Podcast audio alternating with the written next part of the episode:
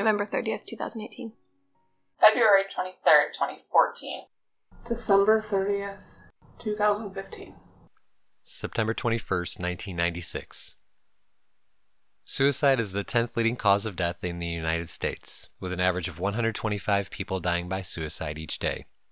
It's the second leading cause of death for those aged 15 to 34.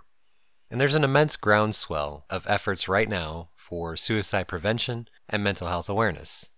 But what about the support for those left behind?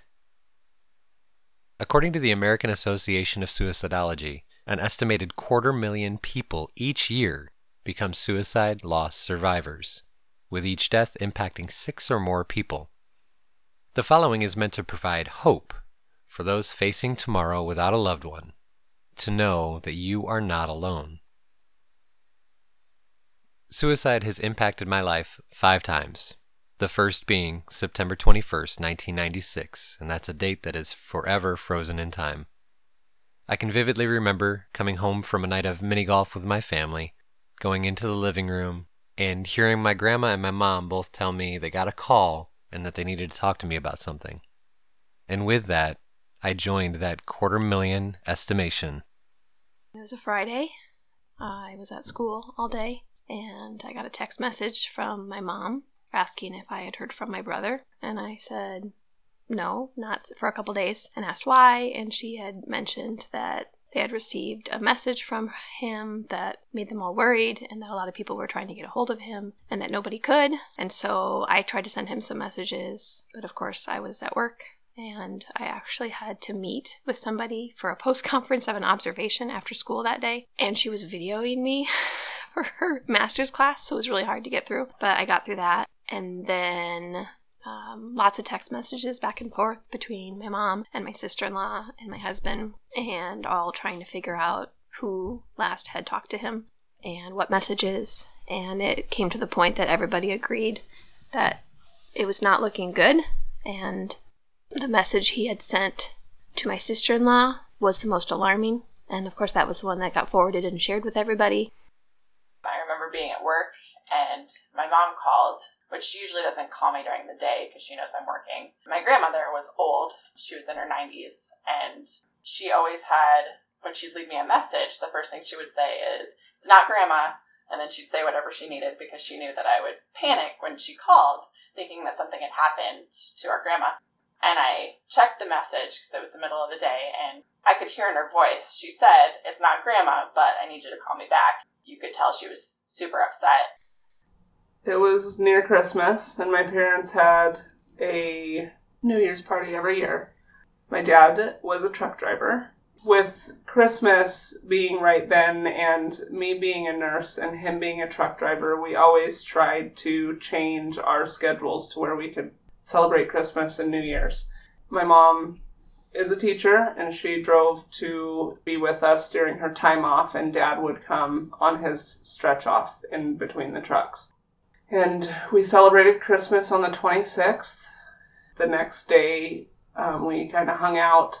And then the next day, Dad had to go back to work, which was a Sunday afternoon. And we said goodbye. We actually had a big brunch with a bunch of friends of ours that were in town at that time.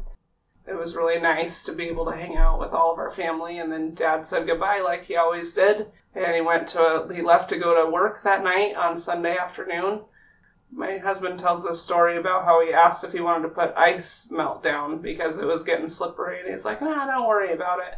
I remember um, just saying, "Bye, Dad. See you on Wednesday." Um, he, he always called my mom at eight thirty at night on his breaks. And Monday night he tried to call, but there was a Bronco game, and we were at a friend's house. Um, and so mom's phone was not near her. And we always just try to call him back and we called him back like at midnight i think and on another break of his and said goodbye to him after the bronco game when we were settling in. Um, but he didn't answer so we just left him a message. And then on tuesday night my husband and i actually went to a movie and we came back and we were playing cards and asked how the night went with mom and the kids and she said it was weird that your dad didn't call so i tried to call him and he hasn't called me back and this was we were probably home at about 9.30 and he always called at 8.30 And uh, so I said, well, that's weird. So I tried to call him, and he didn't answer. Uh, so we were just like, well, maybe he just got busy with the truck. The next morning, and we came back, and mom was standing in the kitchen on the phone with somebody, and the look on her face was just disbelief. She wasn't crying, she wasn't anything. She was just like in disbelief. And we were just like, you know, I just kind of, I took over the kids. John went into our bedroom. My mom went into our bedroom because it was loud. The kids were running around, and mom was like taking notes. I it, probably 10 to 15 minutes had passed, and my husband came out to the kitchen and he said, Nicole, we need to talk to you. And I said, What? And he goes, Just come here for a minute. I said, Okay. So we went into the bedroom and he shut the door. So my mom called the police and they started looking for him and they tracked his phone. And they found his phone at a park. By that time, I was at home with my husband and my children, and we were just waiting to get news, no matter what the news was. And so we were sharing with all of our friends and communicating, um, asking for prayers. And that was probably the hardest part was just to sit and wait and try to keep myself busy and not think about it. What the um, possibilities were, although somewhere in the back of my head I knew what it was going to be. And in the middle of the night, uh, we got a phone call from my mom saying that they found him and that he had taken his own life. And she couldn't talk much more than that. And I remember getting a lot of phone calls. I remember crying on the couch um, and being in shock and just not really knowing where to go from there. So I called her back and was sitting in a conference room at work, just returning her phone call, and she told me my cousin had passed away, and she said that he had killed himself. She didn't know anything else about it. She said that they had just found him and that I needed to call my sister. I went back to my desk. I remember not even logging off my computer. I grabbed my purse. I didn't even talk to my boss. I talked to the person that sat beside me and said, I'm out. I gotta go. I'll be back sometime. And just left. And he just was looking at my mom, waiting for her to say something. And he said, Do you want to tell Nicole what happened, or do you want me to? And she said, Your dad shot himself this morning. And I said, I mean, I don't, I don't even remember. I said, What? Is he alive? And she said, No. And I said, What do you mean? And I, I, in fact, I think I like screamed and sobbed and fell to the floor. And I didn't know what suicide meant. I didn't know what I was supposed to feel or how I was supposed to react. I just knew that I felt this immense sadness, but I didn't know what to do with it. I remember going up to my room and I remember turning on music. And to this day, anytime I hear that song that was playing right there and then, I'm back in that room. I'm back with those feelings, and I'm back with that pain. She was my first love, she was my first kiss, and even though we had grown apart at that point in our lives, it still hurt. Now I felt as though I was supposed to go through the normal steps of each day go to school, do homework, go to sports. I even felt so confused about what life was supposed to be like that I didn't attend her funeral.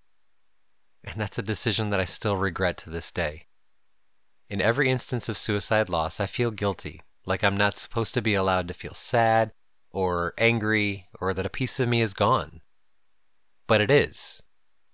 And instead, I'm left in a perpetual cycle of what ifs and if onlys. What was the initial reaction of the people around you?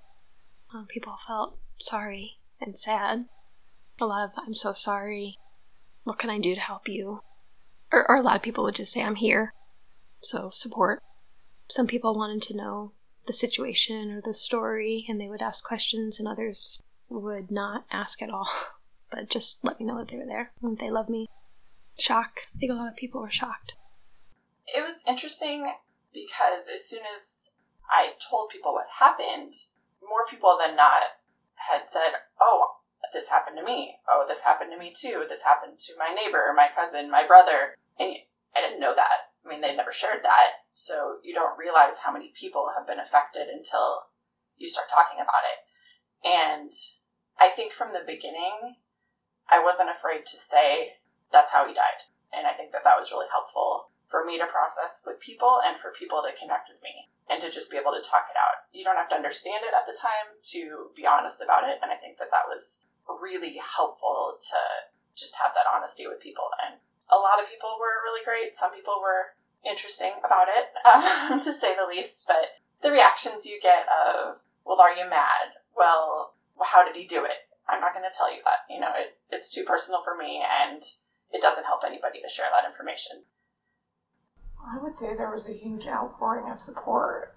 And by the time they got it to mom's house, I think there were three or four other friends there. And My husband helped us try to start calling people because my mom and I could barely speak.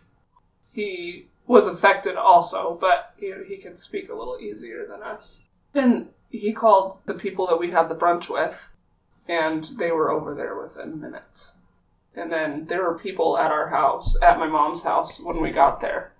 And some of the best friends that my parents had, you know, they were just like, "What can we do?" And you know, got dinner and brought started bringing food, and mm-hmm. It was, yeah, very outpouring. When you came across people that weren't quite sure exactly what to say, what do you why do you think that that was their immediate reaction or feeling? I think if you've never been put in that situation, or you've never experienced something like that yourself, you're worried that you're going to say or do the wrong thing. And I think some people didn't know what was the best way. I felt like a like delicate, like they were scared to go one way or the other. Um, that I would like easily lose control, you know, or break down. And I had a couple moments like that, but I think most people just um, is unsure of how to respond. I think that it's just been so stigmatized. I mean, there's almost just a lack of people that just are so afraid to say, my loved one died like this or my friend died like this because it looks like to them they didn't try hard enough. They didn't love them enough. They didn't take care of them enough. And it's almost like they feel like they failed. So that's why you don't want to admit it. And I can feel that. I mean, I understand that too. I mean, my aunt felt that. All of my cousins felt that. I felt that. Everybody feels that. But I think realizing that there's so many people that feel the same way, that's how you can get past that. But I can understand. It's just a, it's not really a shame. It's just a, I could have fixed this and I didn't. So that kind of is, I think, how people are feeling sometimes.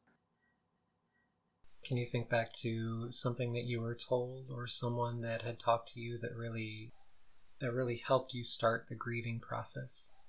I think from what I've heard from a lot of people, a couple of people who have experienced losses in their life, not necessarily, you know, by losing someone like a sibling or losing someone by suicide or whatever it is, but just uh, people who have experienced loss and everyone's at a different stage in that. But the concept of grief bubbles, and they would sometimes hit me when I was at work, and I had a couple people at work who were understanding, and everyone at work knew my situation because I had sent a message out and I was gone, you know, for a week and what was going on. But I felt like a like a ghost, kind of like when I came back, like I wasn't myself, and I was just going through the motions and wandering around, and that I finally got back into you know the day to day working, and, and every now and then I would have a moment that I would just have to step out, or I would have to get up and leave, and it would hit me at times, and I wasn't expecting it. And I remember somebody acknowledging that and telling me it was okay and asking me, Do you need to leave? Do you want to stay? What do you want to do? At this point, they were very accepting and understanding. And that was really appreciative. But the, the grief bubbles, I think, is the one thing that people who have gone through any kind of loss or experience, they have been able to understand and kind of walk me through.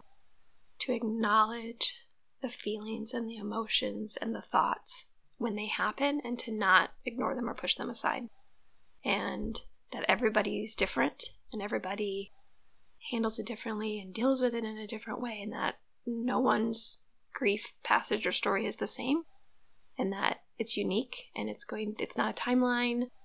There tends to be some stages that are rough that some people follow, and it um, it's not a straight linear line, and it goes back and forth, and that that just to listen to yourself and do what you need to do for your own healing. I think just knowing, dealing with the loss, that grief isn't linear. Some people would expect you, you know, it's been five years, why aren't you over it? Some days I get through only thinking about it in the back of your mind, but some days are terrible. And I think that being okay and knowing that you're not going to get on this perfect path of healing and processing, and then you're never going to think about it again. I think just knowing that it goes up and down, and it can go up and down every day. Just knowing that that's okay, and like people know that they need to reach out on those down days. and reach out to other people on your up days and kind of be a community and support each other.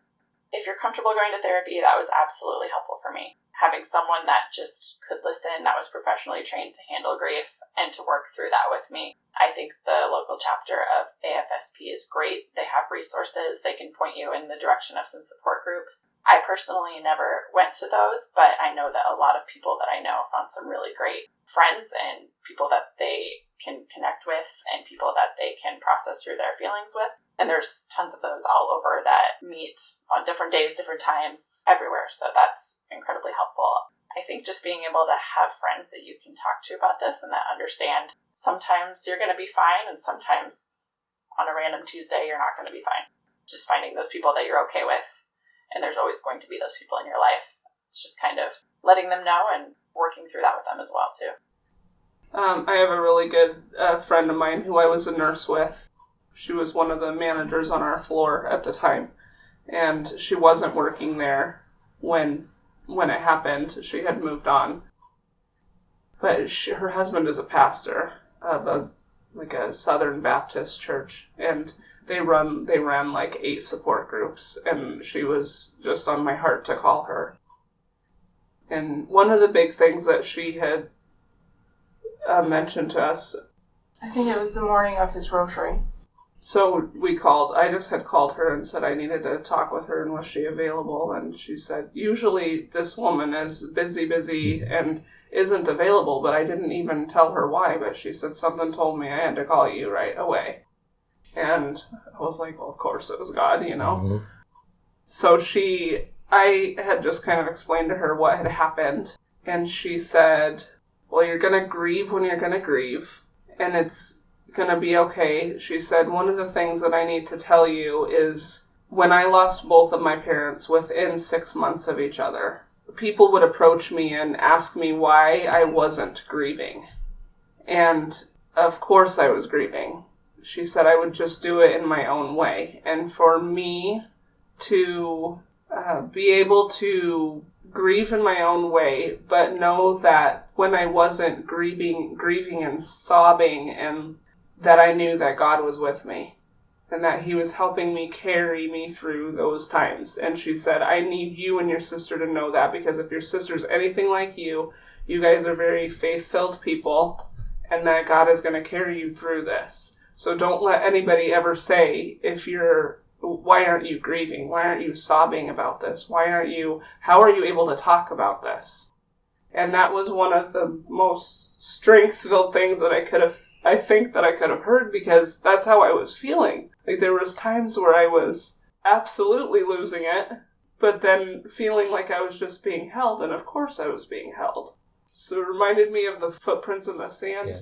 that you know when when you see the footprints when it's when there's not two sets of footprints it's because he's carrying you and that's mm-hmm. absolutely true in our family and our in our beliefs in most cases when we when we tell people and you had mentioned this too you have that initial burst of support. Those people that are around you that have the shared experience and they, they want to give you all the love that they can and give you advice but eventually that slows down.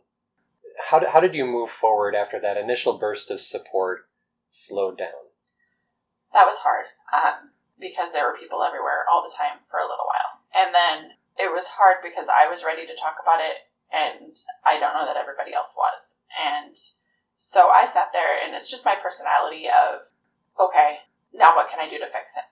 Um, this happened to me. What can I do to help somebody else? And I think that's just always been my life.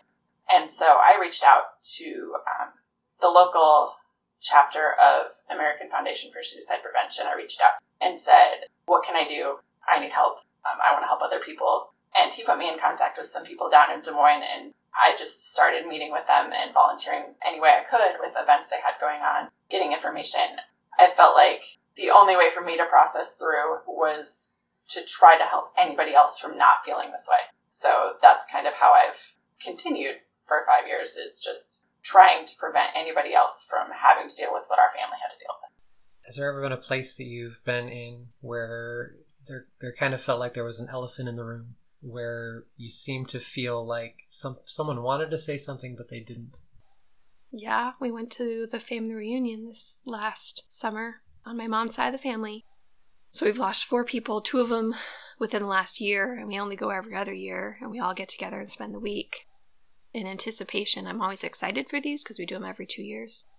And in anticipation for this one, I was really nervous and scared, and the, the drive down, and I was anxious because I didn't know what it was going to be like, and, and it's awkward. And when you first see people, do you are you happy and you greet, or are you sad because you want to give them a hug? Do you talk about what's happened? Do you not talk about what's happened? Um, lots of tiptoeing around. Do we mention the person's name? Do we not mention the person's name? Do we talk about them in past tense?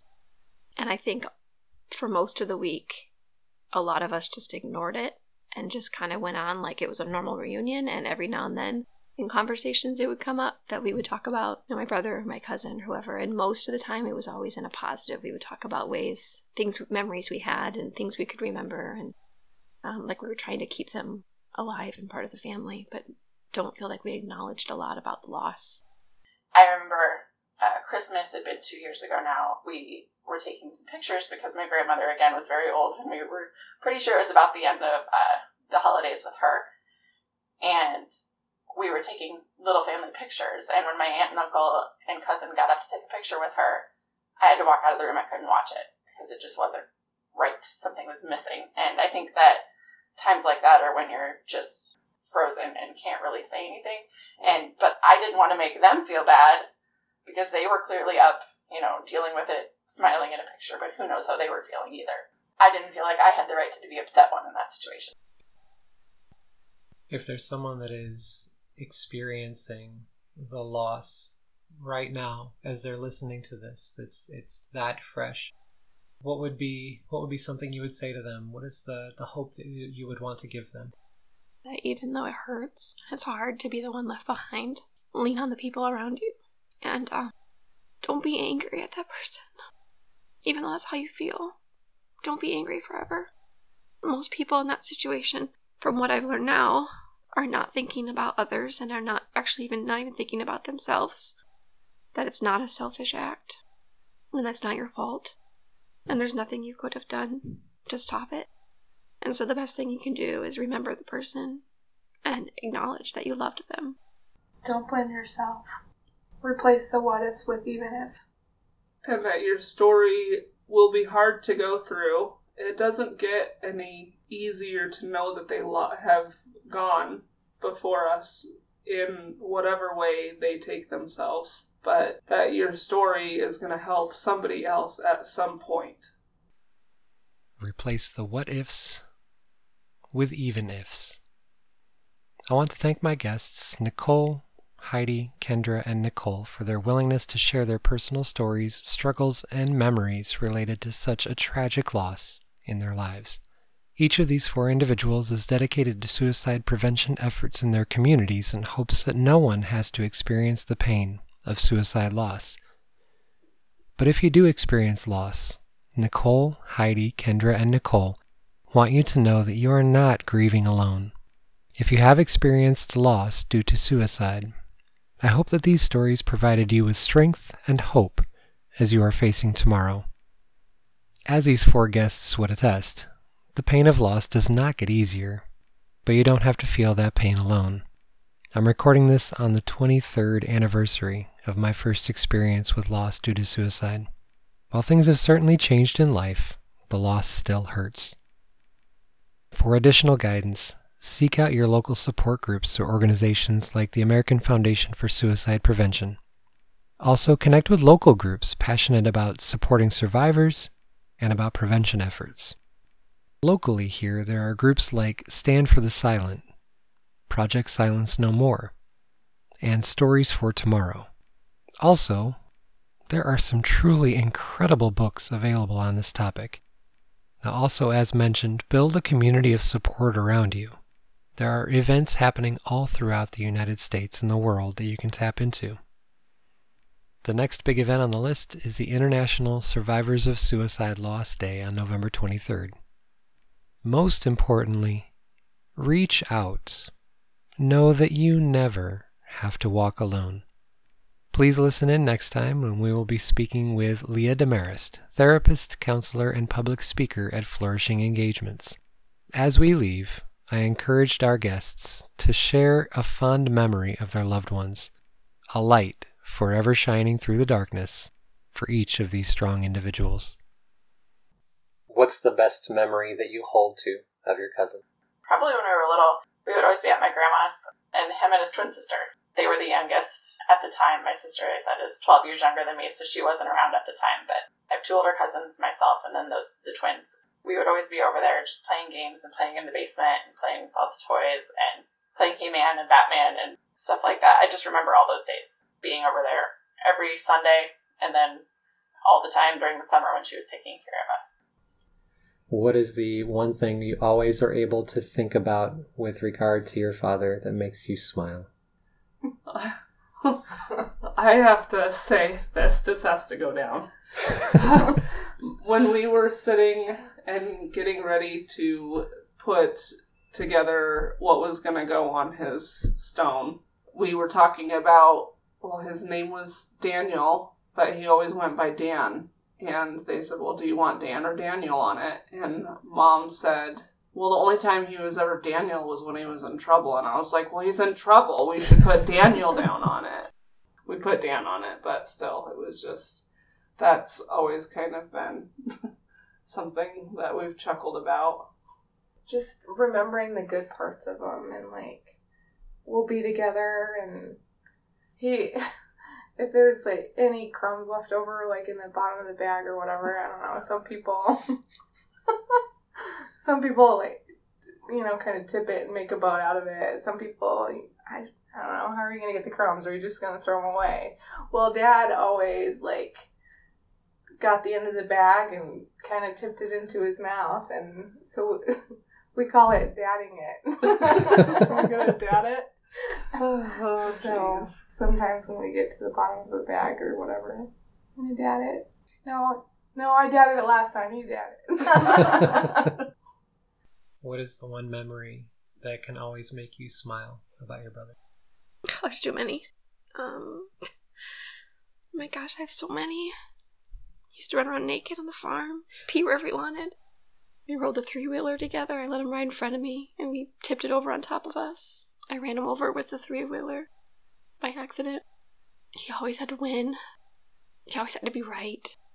Snowboarding with him, even though I didn't know how to snowboard, I sat on my butt the whole way down, and he took to it right away. Watching him play football when he came up to visit at UNI, and I and he stopped to say hi to me. It's hard to imagine because I still picture him as like my little baby brother, which he grew into an adult. So I think I'll always picture him as a baby or as a little kid. So I try to keep those memories and remember all the good things and try not to think about how much he was hurting and how much pain he was in. I don't know, it's hard, but every day it gets a little better. And I know it'll never be the same. And I know dynamics and things have changed around me because of it. And I think I've changed because of it. I'll never be the same person. One of the quotes I've seen is try to be the good things and try to show the good things in the people that you've lost. So I try to think if he was here, what would he say? What would he do? What kind of person would he be? And then I'm going to try to keep some of that going.